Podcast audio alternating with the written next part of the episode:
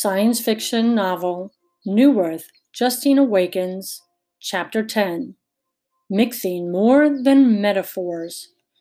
Justine stood in front of a large female chimpanzee and stared into its black eyes. A wall of windows separated them. Unimpressed, the monkey sat slumped in a corner, occasionally yanking on a chain suspended from a tall branch. A baby chimpanzee scampered about in the background. Justine's gaze shifted to the baby. The mother's eyes shifted in accord. The baby trotted over, lurching between two legs and four. It stopped when it saw Justine, and then scurried up its mother's arm, chattering and clinging to her. The mother glared at Justine. Justine slowly lifted her hands and placed them, palms up, in full view. She lowered her head, letting her gaze drop to the ground. The mother twitched and swung her baby high onto her other hip. With one last glare, she tipped her nose into the air and swung up into the nearest tree. The chain jangled as she flew by. Interesting creatures, aren't they? Justine swiveled and faced Cerulean, her look of concentration morphing into a twisted grin. Yes, I feel strangely at home here, in a cage that pretends it isn't a cage. Cerulean offered his arm as he glanced toward the door. I'm glad to see you again. I've thought of you often. As Justine took his arm, her grin faded. I can't say the same since I only awoke a few weeks ago, but I'm glad to see you now.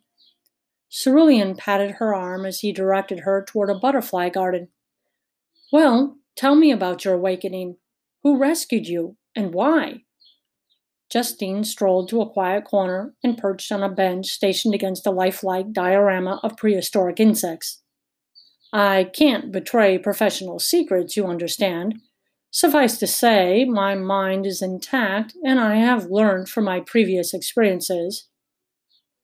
So, you aren't planning on repeating? I have no certain plans at the moment. And Derek? Ah, yes, I was wondering when you'd ask. Justine uncrossed her legs and rubbed her hands together. It's a little chilly in here. Do you mind if we walk out into the sun? Cerulean's brow furrowed as his eyes darted around the tropical setting, but he merely offered his hand. They strolled out of the exotic building and into the sunlight that shone on every visible food station and playground.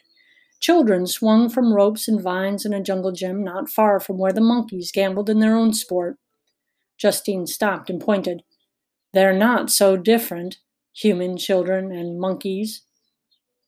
Except the monkeys are in cages and the humans are free. Justine peered at Cerulean. Depends on how you define the word free. Not being locked in? Justine sniffed her approval. Yes, there is that.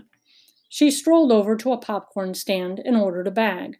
Upon obtaining her prize, she meandered back to Cerulean, nibbling each kernel like a squirrel working on a nut. She passed the bag over. Cerulean took a handful and chewed meditatively.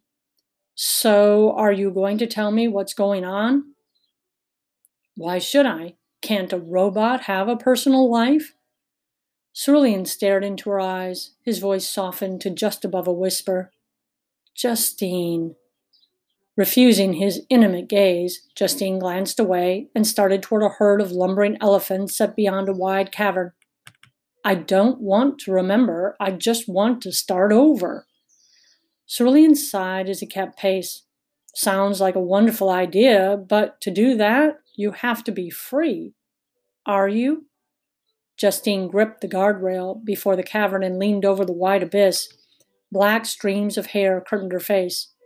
With a gentle touch, Cerulean tipped her chin so that their eyes met. Who awoke you? A Cresta named Tog. Cerulean's hand dropped to his side. He shook his head at the elephants. Damn.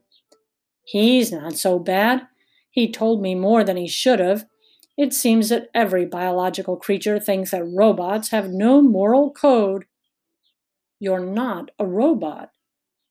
I am to Tog. Not to me. You know that.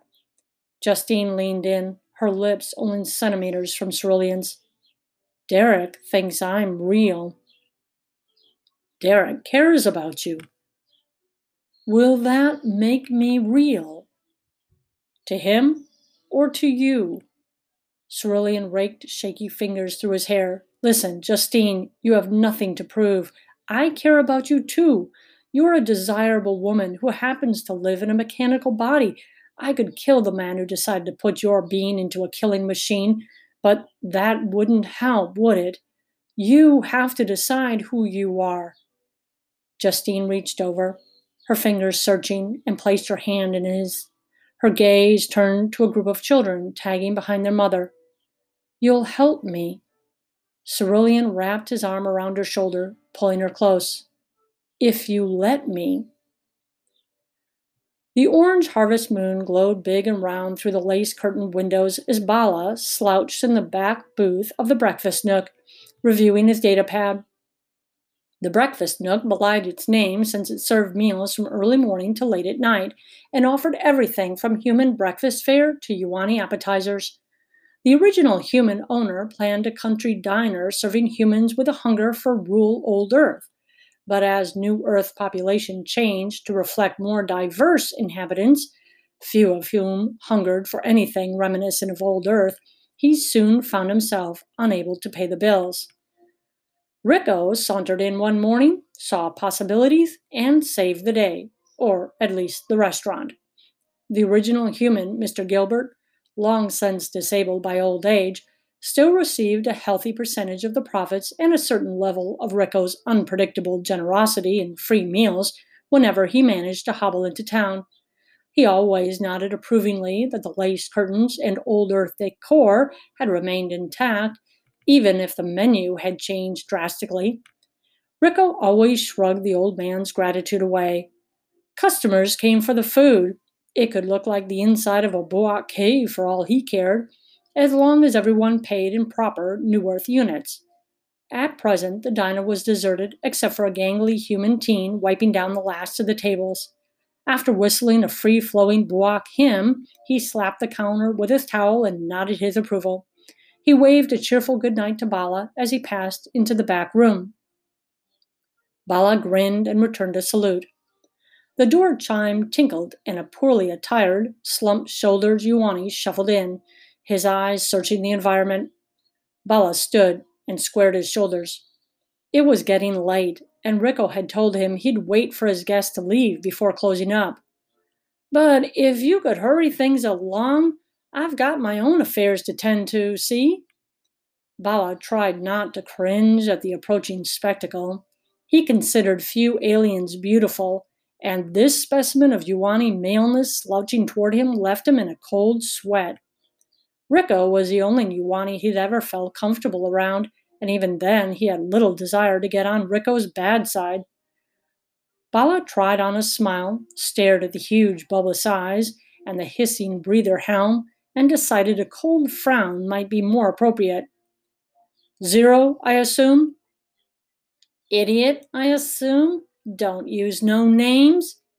Bala sat down as Yuani slid into place. The alien's sibilant hissing made Bala's nose wrinkle. Yeah, right, I just. A meaty palm slapped the table. Get on with it. Don't got all night. Bala considered asking Zero if he had learned English at Bothmal, but he refrained. Yes, well, I need to ask you some important questions and I expect honest answers. I work for the. The meaty palm was at it again, slapping the table. You brought my stuff.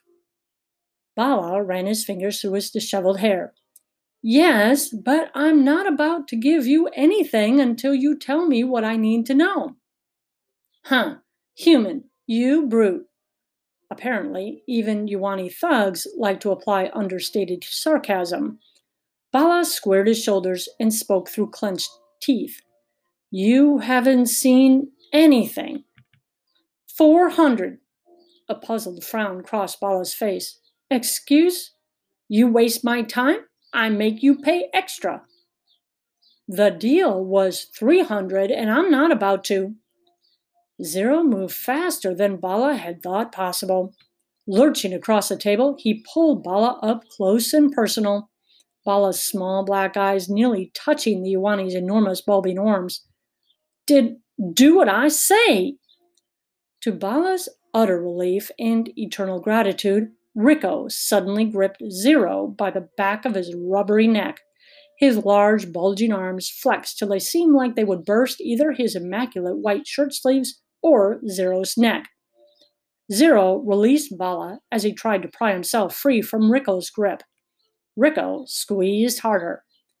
A deal is a deal, Trash. Now tell the man what he wants to know. Bala stared at Rico, a delighted smile tugging at his lips. Zero squirmed like a fish out of water, but Rico reached over and grabbed Zero's breather helm, hissing something in Yuani which did not sound one bit nice by Bala's estimation. Rico blinked his huge eyes with a deadpan expression, his head tilted toward Bala. What do you want to know? Amazed at this piece of unprecedented good fortune, Bala jumped in. Right, yes, I want to know who killed Carol Hogsworth. He dragged his charmed smile off Rico and replaced it with a formal interrogation glare, one he had practiced in the mirror at home until Kendra told him to stop. I know the murderer was part of a Yuani gang, and I suspect he was one of your. Zero's breathing helm Breathing grew ragged as he struggled to get his words out. Cho, his name was Cho. Rico loosened his grip, and Zero sucked in a shuddering breath. But you can't have him. Someone else got him last week. Rico dropped Zero back into the booth and released his breather helm. See, that wasn't so hard. Next time, be quicker, and you'll find things go easier. Rico raised an eyebrow at Bala, tapping his foot. Bala straightened and dug into his pocket. Oh, yes. He pulled out a small computer chip and slid it across to Zero. Three hundred, just as we agreed. Thank you. He leaned in, folding his hands as if they were buddies having a friendly chat. Now, would you happen to know something about someone named Jane Wright? Never heard of her. Zero rubbed his swollen neck. How about Justine? Listen, you only paid for one. Rico slapped Zero across the head with the back of his rubbery hand. If you don't want my prints all over your body, you better get generous real quick. Zero glared at Rico, but kept his seat. Justine? Yeah, heard of it. Big gun, they say. Someone let it out of the freezer. It's on the loose. If you got Justine working for you, maybe we could make a new deal. Bala pursed his lips in a silent whistle and shook his head, darting a glance at Rico. Rico gripped Zero by the neck again, lifting him to his feet. Closing time. Zero glanced at Rico and ambled to the door, tossing back a parting insult. Humani. Exhaling a long sigh, Bala stood and watched Zero lurch over the threshold.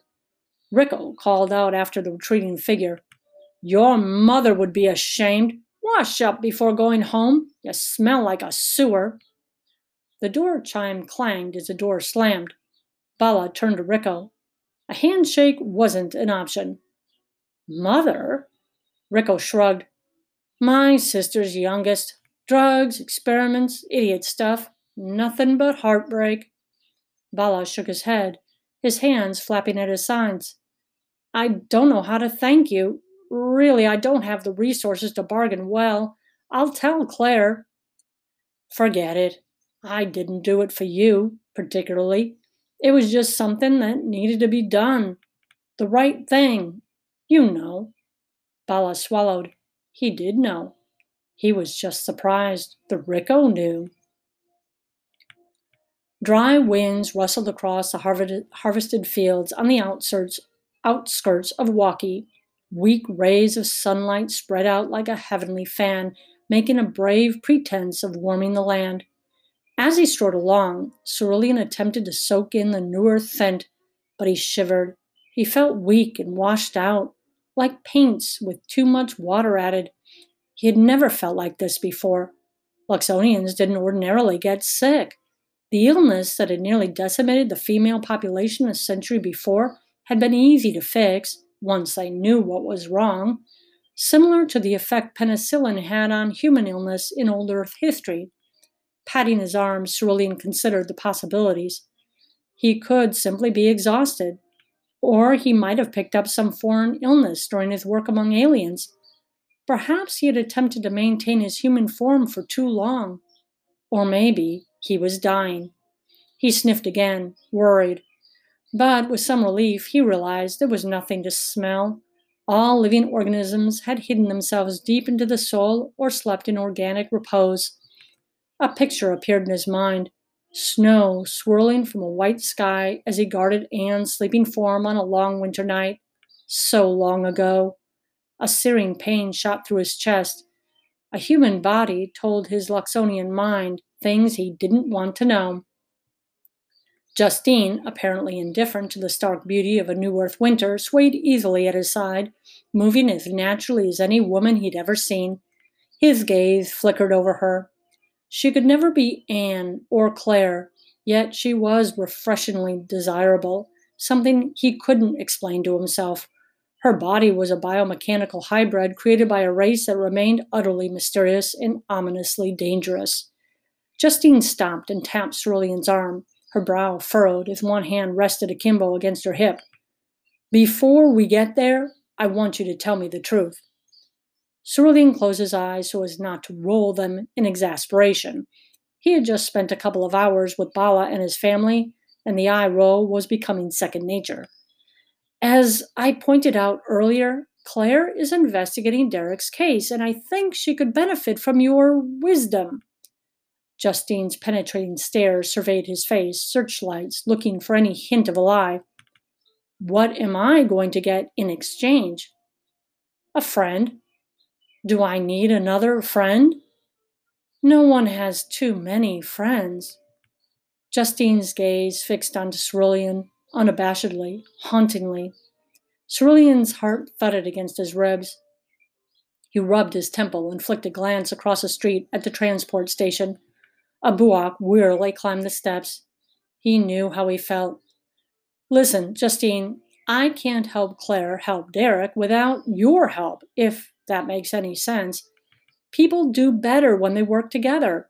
Everyone sees a different part of the picture and will put the puzzle together piece by piece. Justine's chin jutted forward. I believe you just mixed your metaphors. Cerulean stalked forth again, his hands clenched. Oh, hell, I'm mixing more than metaphors. Justine's long skirt rippled in the winter breeze, outlining the perfect shape of her legs. After another long block and across a quiet street, Justine led Cerulean led Justine to Claire's porch. Vibrations of Mozart's Ninth Symphony poured from poured forth from the neighbor's house. Cerulean appraised Justine with a quick breath. Just act natural. Be yourself. You're here as my friend and you want to help. That's all that Claire needs to know, really. Justine squared her shoulders. I don't want to help her. I want to help you. Same thing. Cerulean pressed the doorbell. Nothing. He knocked. Nothing. He rapped his knuckles loudly on the door frame. Nothing. Justine tilted her head, appraising the structure before her. Let me. She gripped the door frame and shook it till the whole house rattled. Cerulean's shoulders slumped. The door swung open. Claire's wide eyed expression nearly engulfed her face as she peered out the door. What the? Her gaze flew to Cerulean and then swept over the tall, shapely, well dressed woman in front of her. Cerulean leapt into the breach. Hi, Claire. I thought you were expecting us? Tomorrow? No, today. Claire looked from Cerulean to Justine. Justine mouthed the syllables, today, without uttering a sound. Claire stared down at her stained sweatshirt, baggy pants, and fluffy slipper clad feet and stepped aside, her folded arms pressed against her chest. Well, in any case, it's nice to see you. Welcome to my humble abode. Claire smothered her grimace with a tight smile. Cerulean marched in. Justine swayed in. Claire stumbled up behind. Reviewing the assortment of artifacts on the shelves, new paintings on the walls, and a speckled cresta fern in the corner, Cerulean offered a low whistle of approval. You've been delving into the world of alien art and culture? Her arms cemented to her chest, Claire glowered a low glance at Justine. Yeah, so? I decided to try and understand the Cresta mindset a bit better. Is that so bad? Cerulean turned and frowned. No, not bad. Just not something I'd expect from you. Hustling to the center of the room, her stance wide, ready for a fight, except for the fact that her hands were still stuffed under her arms, across her chest, Claire huffed. Why not from me? Well, for one, you've never shown any appreciation of art before, and two, you have no great love for crestas. With a dramatic unfolding and accompanied fling of her free arm, Claire gestured to the room as if giving testimony. Can't you see? I'm growing, okay? Justine sauntered over to a half finished clay statue on a pottery wheel, listing precariously to one side. She peered at it critically. How primitive. She batted her innocent eyes at Cerulean. You never told me Claire had children. Claire's jaw jutted out as she blew air between her teeth. No, that's mine. I know it's not very good, but I'm just learning. Kendra calls it art therapy. Justine's brows furrowed in concern, still focused on Cerulean as if Claire were deaf as well as blind. You didn't tell me that she was impaired. Claire stomped her slippered foot the fluffy ends wafting in the sudden breeze. Cerulean! With a shake of his head, Cerulean lifted his hands. Stop, you two. We're here to help Derek, remember? A crimson blush spreading over her cheeks, Claire tossed a bag over the statue. Thanks, but I'm the official detective on this case, and I've decided that I don't need your help. She turned back to Cerulean. I know you mean well, but I work best alone. What about Bala? I have him on another case. Besides, I need to keep my professional life separate. I shouldn't have told you my troubles. You're a great person, a Luxonian, I mean, but you can't possibly understand. Cerulean clasped his hands and bowed slightly. I defer to your superior wisdom, but truth is, you don't know what you're dealing with. Justine is more involved than you realize, and I don't think you can help Derek without hearing what she has to say. Claire's expression frosted as her voice grew icy. I don't need help from an ex convict. I'm dealing with a crime against humanity by a Cresta, and no robot, no matter how well endowed, is going to be able to help me. It's going to take every bit of my training to. The front door slammed in the wake of Justine's departure. Cerulean exhaled a long, weary breath and raked his fingers through his hair. Good job, detective. You just made an enemy of Tog's hired gun.